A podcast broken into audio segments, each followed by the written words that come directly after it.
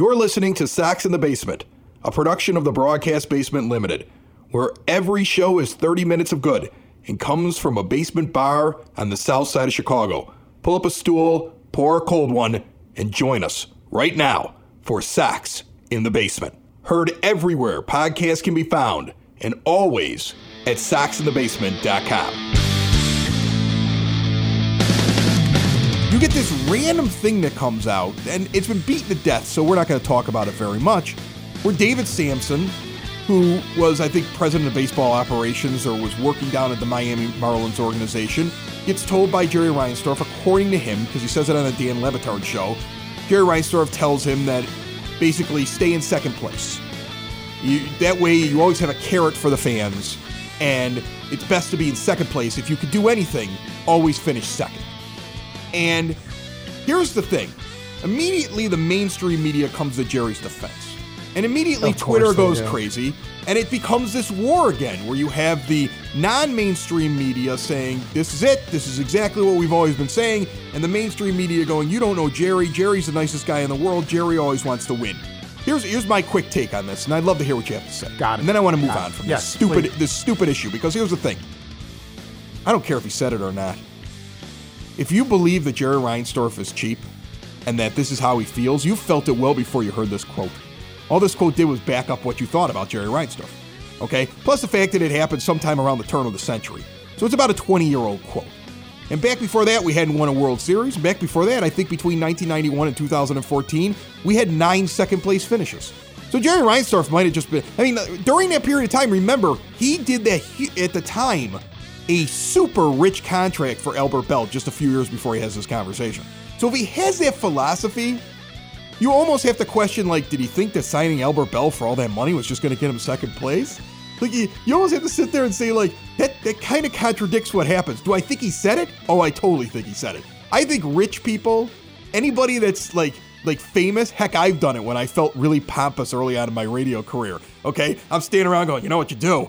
You trick the listener by doing such and such. Ha ha ha ha ha. You know, you had a couple drinks in you, you talking crap Right, to another right, person. right, exactly. I- you don't even really believe it. You're just making jokes. Rich people are making jokes with other rich people about the peons. That's what he did. and, and, that's what he did. So baseball higher ups are sitting around with other baseball higher ups. He's probably got a cigar in his mouth. He's having a drink. He probably had a really good fiscal year. He's talking to the Marlins. Remember, it came into existence in 1997. So anybody saying these comments are 30 years old are wrong because the Marlins had just started and he's sitting there trying to explain to him, like, hey, hey, hey, don't always win. You know, like he's just screwing around. I do I think he said it? Yes, I think he said it.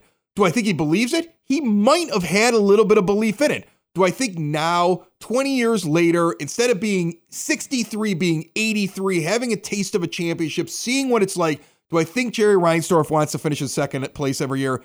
I don't. No, I don't think so. Do. I think that he is cheap sometimes and he pulls back his purse strings and he makes stupid decisions about how long he'll give contracts to pitchers and what, you know, and, and where he wants to spend his money? And does he surround himself with yes men from time to time? Not that they're all yes men, but some of them are. Yes, I think he does Well- that. Do I think he's do I think he's a great I don't think he's a great owner. I'm sick of hearing because he got six championships with the Bulls that makes him a great owner. That makes him a great basketball owner. That doesn't make him a great baseball owner, okay? But I don't think he's the worst owner in baseball. I could point to several other organizations that make him a bad owner as well. I think he's a middle of the road owner who's has staying power and overall has made money for his team.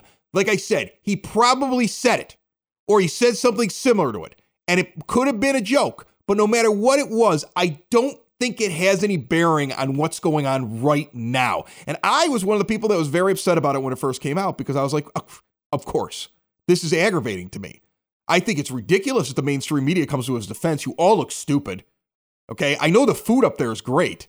And I'm sure the perks are awesome when you get to hang out back be- eh, behind the scenes with the White Sox. But is it really worth selling your soul? Back off a little bit and be a little bit more objective. It's prob he definitely does not believe that type of thing now. And and here's here's the the way that I see the Reins here's the way that I see it. Reinsdorf is a guy who when it comes to the White Sox would rather run a charity than a business. When you work for the White Sox, you basically work for the White Sox for the rest of your life. And he is surrounded by a whole bunch of people who are going to tell him exactly what he wants to hear so they can keep their jobs. Uh, you know, here's a guy who his team, dude, the the White Sox make money. All right. Uh, however, oh, his investors it, are make, very happy. However, they do it, they make money. So, I mean, at this point, I believe that he wants to win. I do not believe that he has, at this point of his life, the the guts to fire all of the incompetence and yes men around him and actually bring people in who know how to turn this team into a winning team. It's easier for him at this point in his life to say, look, these are my people, these are my family. I want to take care of everybody around me. I don't want to have to drain the swamp and cl- completely clean house just, you know, so I can have a, a, a winning team. That's too much effort. You know, I mean, and, and, if he can say, look, if I can spend, if I can make money now and only have a 60 million or an 80 million dollar payroll, why would I want to beef it up to a $180 million payroll to get a, a winning team in here? Why, why would I want to go through all that effort? Do, do I think he's intentionally trying not to win? Absolutely not. But I think that at this point in his life, he's just not, he doesn't have the energy to do what is necessary to turn the White wanna, Sox into turn the White Sox into a perennial contender, like the Yankees, like the Cardinals, like the Dodgers, like the Red Sox. You know what I mean? He just doesn't no. have that the, in him at the this structure point. of this team right now is an older gentleman who has made made money. Eh, eh, people find him to be very successful. There are people that are detractors. He surrounded himself with a lot of people that he trusts and he's not in the business all of a sudden of starting over with a bunch of new faces. He's not going to do that. It's not what he wants to do. That's not how he wants to live his life. So we have to we have to look at the team through the parameter of those lenses. That's that's that's what the team is. Now, I always was told, and I'm not going to be like David Samson, who, let's be honest, anybody that goes on the radio like that guy and talks crap like that, Uh, you're you're a jerk. Yeah, no, you're, you're an absolute you're an absolute jag. Yeah, even if you believe that Jerry Reinsdorf said it, the guy's a jag for going on the radio and saying that kind of thing. Something that the guy said 20 years ago that really can't be confirmed. He's a jag for it. Okay. No, he's, I, trying, I he's trying I, to get ratings. I can understand. I can understand that that Jerry Reinsdorf doesn't want to talk to the media about it. Although I think at some point he's going to have to say something. He's going to have to say something more than a press release. But uh, if he doesn't, I wouldn't be surprised. But but here's the thing. I have I have known people with inside information at time in my at times in my life of the White Sox. But back in the day, it was relayed to me that he has all these other people part of the investor group and they want their money at the end of the year. They don't care if the team wins or loses. Correct. See, that's the thing. It's not just him. He's got other guys in the room there that we never talk about who have done an amazing job of making sure you can't find out who they all are. You can't find them. You can look at the press guide on the website. You can try to Wikipedia the thing. You can try to go back. It's it's impossible to figure out who actually has partial ownership of these teams. And some of these guys are responsible for it because he goes to them and says, I want to do A, A B, and C. And they're like, yeah, but I want to make money this year. So he has to come up with some sort of a budget where he says, okay, my investor, all of those people have to get paid. And then this is what we have yet to work with. I'm not making excuses for him, but he's not the singular guy inside of the room with ultimate power that people think he is because he does answer to all the other people. That's why they call him the chairman of the board because there's a board. The last public, the last, the last time the we had a public figure who was a part owner of the White Sox. The last part owner or investor or whatever you want to call him of the White Sox that we White Sox fans know about was Eddie Einhorn. Okay, back in the 80s. Look, do I think that he's cheaped out at times? Yes. Did I like the white flag trade? No, I did not. No. Am I mad at him for 1994? You bet your ass I'm oh, mad at him oh, yes. for 1994. And I don't care how many World Series I get, you took one away. I see 2005 as making up for 1994 because we were going to win it that year. And all these national people that always talk about how the Expos got ripped off, screw you. We were the better team. we were going to run through everybody, right. including Pedro Martinez, because he wasn't getting anything by Frank Thomas that year. Okay. So I don't want to hear anything about that. I'm going to tell you something right now.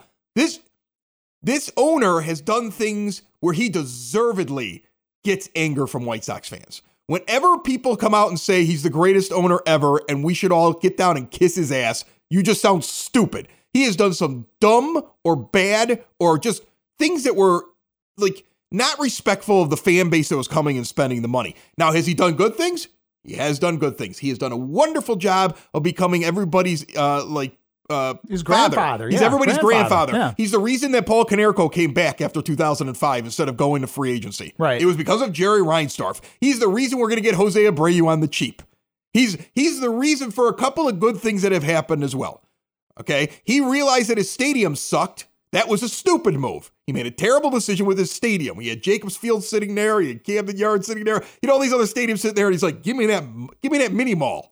But then at least he realized. No, at least he realized at it. least He fixed it. He I fixed screwed it this later. up, right? Yeah, at he least, at fixed least it he- later. So he does dumb things. I think look. the White Sox should allow people to bring up when he does dumb things, just as much as the people who just absolutely hate him should be like, "Eh, he did okay there." Like, and, and like I said, he probably said it, but I don't think it has any bearing. I don't think they had a meeting right after the offseason and he goes, "Boys." Good job. Second place is within No, reach. no, I want I second think place so. next year, and then I want second place for the next six years. Do it, and they all like, and they all like rub their hands together maniacally. It was like, yeah, second place.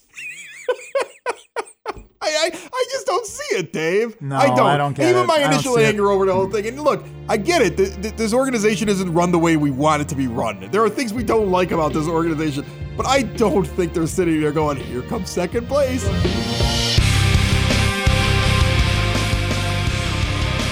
Chris Zwick currently writes for Yahoo Sports, but he has also been at CBS Sports, Fangraphs. He's a Baseball Writers Association member. I, I always say it wrong. It's a BW BBWAA, right, Chris? There it is. There it That's is. Yeah, it's much easier than trying to get the entire thing. And according to his Twitter feed, he owns all 806 Pokemon, which is a little weird. But we're gonna we're, we're gonna move past that a little bit. But I, I I'm having him on Sox in the basement because.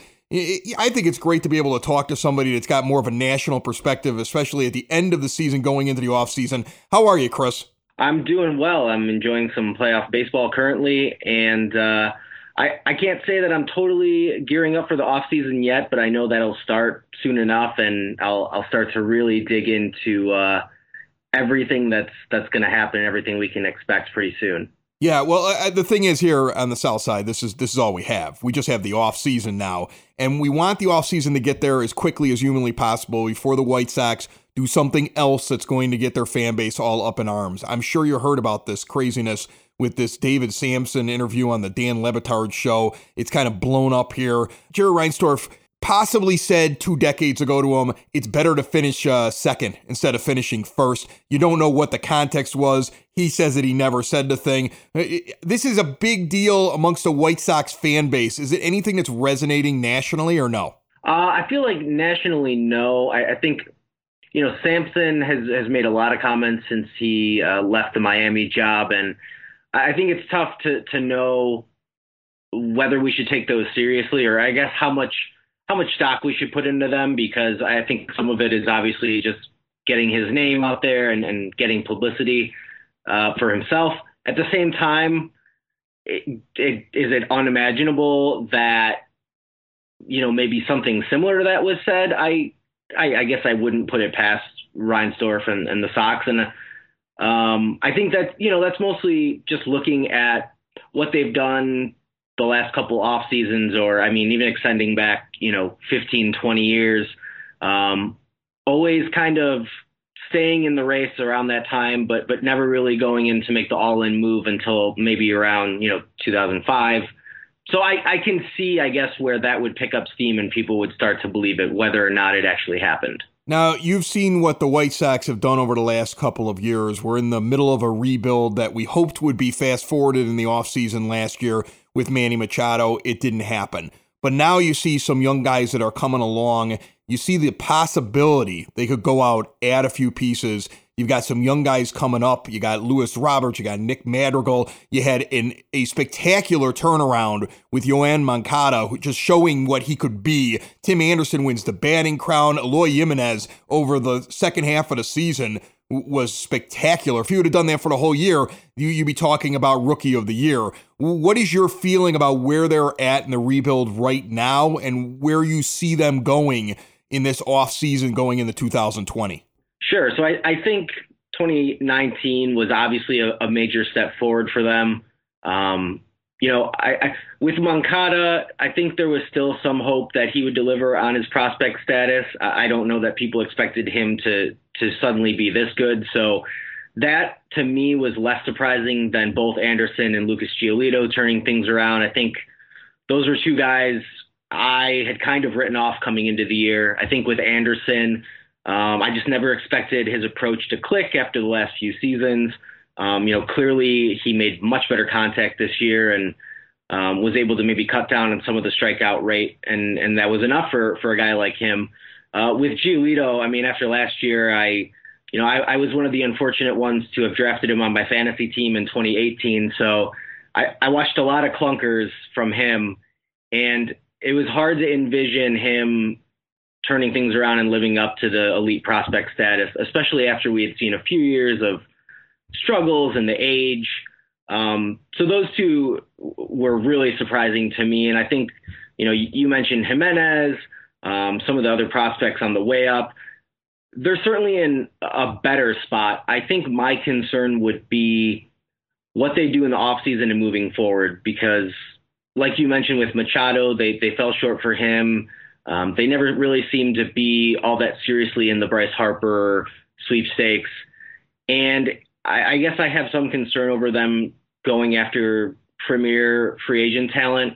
Someone tweeted this a few years ago, and, and I can't remember who it was, so I'm I'm not gonna be able to give credit. But uh, the White Sox are one of maybe three or four teams who have never handed out a 100 million dollar deal, and that to me is kind of inexcusable considering the the market they play in. Um, and it also is is what makes me say um, I'm skeptical about them going in on a guy like Gerrit Cole or you know Anthony Rendon, which I, I don't know that necessarily third base is is a major need, but it, that's a, the type of thing where I have to see it before I believe it. So I think my I can acknowledge 2019 was was a was a nice step forward, and fans should be optimistic about that, uh, while also saying I think they really need to show some strides in the offseason that they're going to finally go for it. One of the things that they've been trying to say, and Rick Hahn said after the season was over, is that he needed to go get more pitching.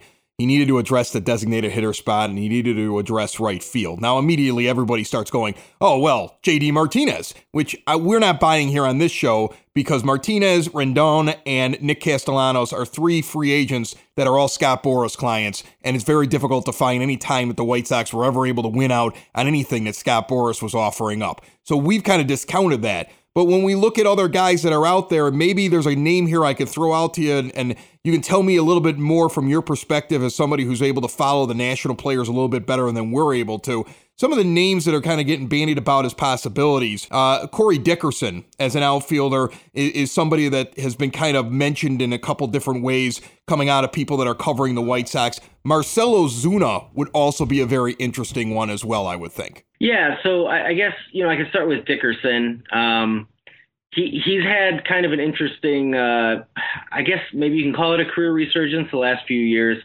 Um, you know, he was a guy who in 2018 really cut down the strikeout rate.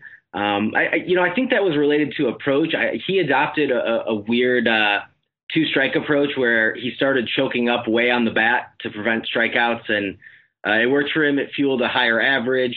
Um, he saw some of that. He he kind of he kind of traded off a little bit of that last year um, to kind of give himself maybe a best of both worlds, where um, you know the slugging percentage was definitely higher, um, but he also struck out a little more than he did in 2018. I, I guess my concern with him is, you know, he he wasn't a full time guy this past season, and so uh, I, I worry about him being able to to go 150 plus games a season. Um, although I do think, you know, if he's used as a platoon guy or a fourth outfielder, he's he's certainly an asset. O- Ozuna, to me, I, you know, I don't have a great grasp on, I guess, what to what to make of him. Um, there were concerns about the shoulder. He seems to have quieted those, and he's put together a nice season. But I don't know. He he's a guy where I guess I, I've been a little skeptical of his track record. He had that one really big year with the Marlins, and and I guess that kind of carried over into 2018. But uh, the average uh, was not there in 2019, and I guess I just I, I I'm concerned a little bit about the shoulder moving forward. So I, I don't know that necessarily those are terrible guys to go after, especially if, like you said, they're not going to pursue, pursue those other names. But they're somewhat underwhelming to me compared to those guys. And what do you think about a player by the name of Josh Donaldson? Remember, he signed a one year deal so late that he was in the spring training. He's got Dan Lozano as his agent. He signed a one year, $23 million deal, and he's in his mid 30s, but he brings in just under six war this year, and he had an OPS of 917 and, and nearly 40 home runs. That seems like be the kind of guy, since the Sox have such a problem signing Boras clients, that I, I think to myself, um, maybe, maybe they can, maybe they can work with Lozano and they can go out and get a guy like Donaldson. That could be their big splash. But do you think that he can repeat that year? Is he really now, after the injuries that he went through, do you think that those are real numbers that people can expect if they go and sign him to a two, three, four year deal? Well, I guess uh, let me ask you this first: If in in your mind, if if they were to sign him, would he primarily be a DH? Yeah, yeah, that's yeah, that's where I'd put him. I want I like Yoan Moncada over third base. Yeah, and, and assuming that Madrigal is up, I, I would guess at the end of April probably when when they can get the extra year of service time. So so yeah, I mean, looking at his numbers, I think you didn't see a lot that suggests a major decline from the last few seasons he's been a, a guy with a f- fantastic batting eye. The walk rate is there. He he posts an elite walk rate every year. Um, we didn't really see strikeouts take a big dip in the wrong direction this year. He, in fact, was a little better than he was in 2018.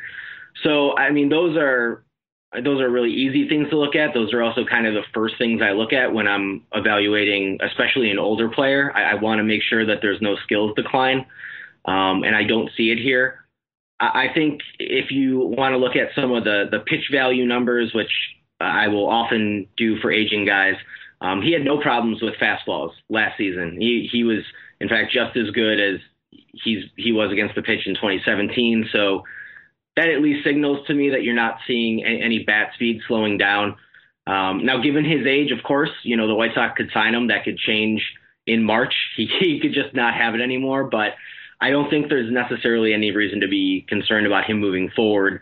Um, and I would think, given the age and given the contract that he probably expects, you know, the White Sox could certainly make a play that's that's maybe two years with an option, or um, if they had to go three years on him, I, I, think they could probably offer what he's looking for. And then switching to the pitching side real quick before I let you go, Chris, and I really appreciate you coming on the show.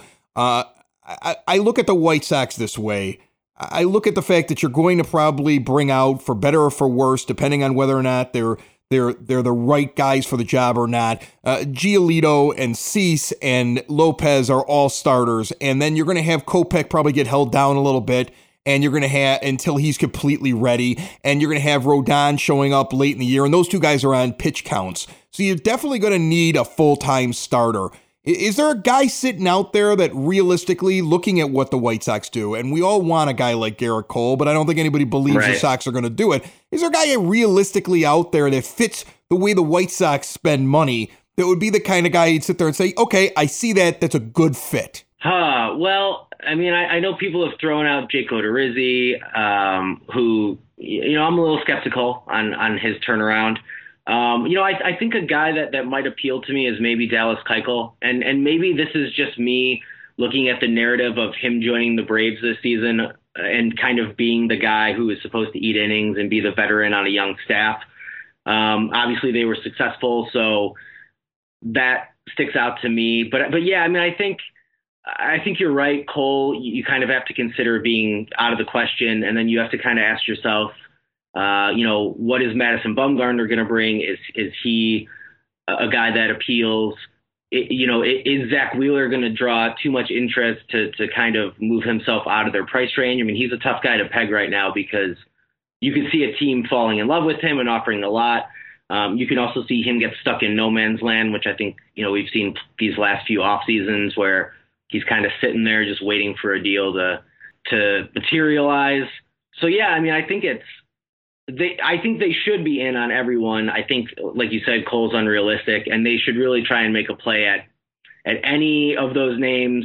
And you could probably throw Cole Hamels and Hyunjin Ryu in there if, if those guys uh, happen to be available as well. So I, I think they they really do need someone who can eat innings and and take some of that pressure off the the young guys in the rotation, especially. And and you know they can sign one guy who's maybe a, a pretty decent name, uh, and I even think they should be in on another veteran who performance wise is maybe more of a five.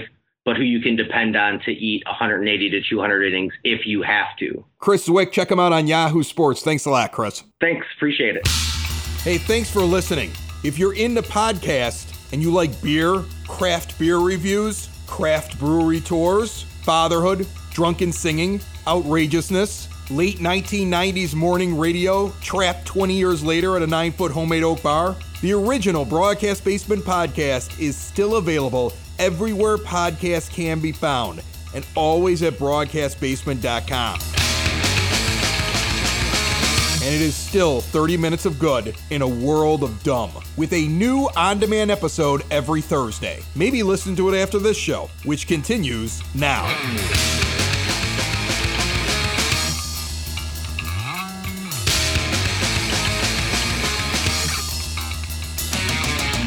I want to tell you real quick, Dave, that on the 19th of October, the Dixie Highway Brewery Trail, we did that whole bus where we had a bunch of listeners on it. Right. Uh, the Dixie Highway Brewery Trail is coming to one location. They are doing Oktoberfest at the Blue Island Beer Company out at 133rd and Old Western Avenue.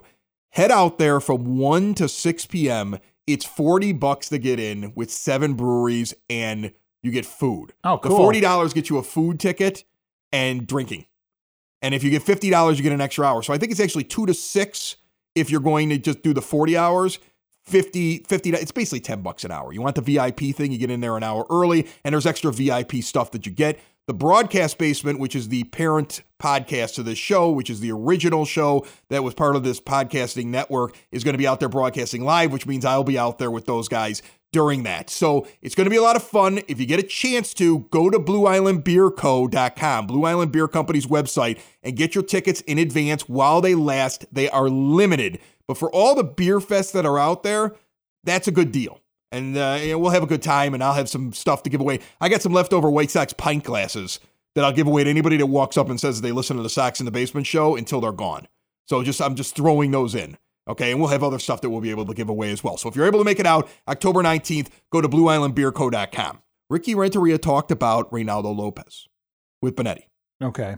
and gave the impression to me that he has told Reynaldo Lopez, "You've been up here long enough, and if you're going to be a part of this team, you you better be consistent next year, or you Well- won't be." And he also talked about this pie chart. Let me just tell you about the pie chart, and you can just jump right in. Okay. You remember when he talked about the Rembrandt with us about Yes. making? Yeah, he's- when he's we doing- talked to Ricky at an his- he's doing an art history So now he talks about his pie chart, and he's like, "Your life is in the center of your pie chart." And then you have these other pieces of the pie that sprout out from it. And one of those pieces of the pie is baseball. Another one might be a girlfriend. Another one might be a personal problem. Another one might be. He goes through all these different things that they might be.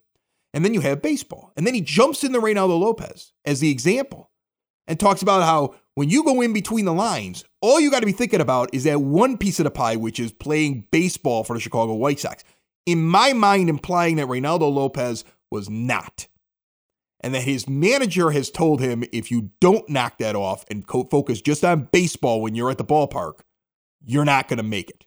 That's how I read that. I think the manager, for all the times of sometimes we think the manager could be wishy washy, the manager said, I'm done with these hitting coaches. I can't get, I wish I could get rid of the pitching coach. I'm done with these hitting coaches. I need somebody in here that's going to teach somebody something.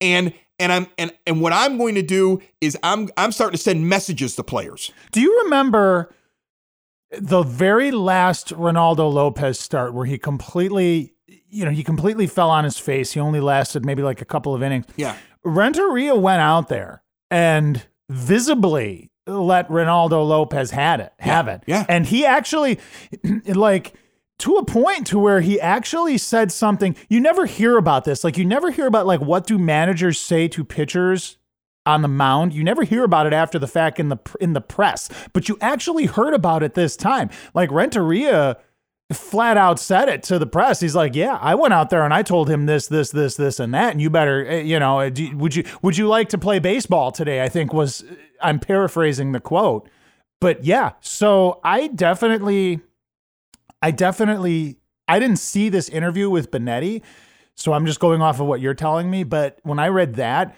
what you're saying now makes even more sense. He look, I look at Ricky Renteria as a man who is very aware that a section of the fan base thinks that he doesn't know what he's doing, that he's going to fall on his face in 2020, and that even if it isn't his fault, he'll be the scapegoat next year, who is now going to sit there and say, well, if I'm going to be out next year, I'm going out on my own terms, and is going to sit there and say, I need a new hitting coach. This kid here doesn't have his head in the game, and you keep trying to tell me he's going to be a starter, and I'm calling him out now. Yeah. I think he's becoming more of a vocal, and I'm excited about it. See, that's but that's because that's what I want from Ricky Renteria. I want him to do what he's doing. I think, you know, I'm going to tell you something. I don't think he's a bad manager except for when he bunts and some of his situational decisions. But when it comes to dealing with people, I think he knows what he's doing. And in the in the short conversations I've had with him face to face, I think he knows what he's doing. Sox in the basement. Sox in the basement. Sox in the basement. Sox in the Basement. Heard everywhere podcasts can be found and always on soxinthebasement.com.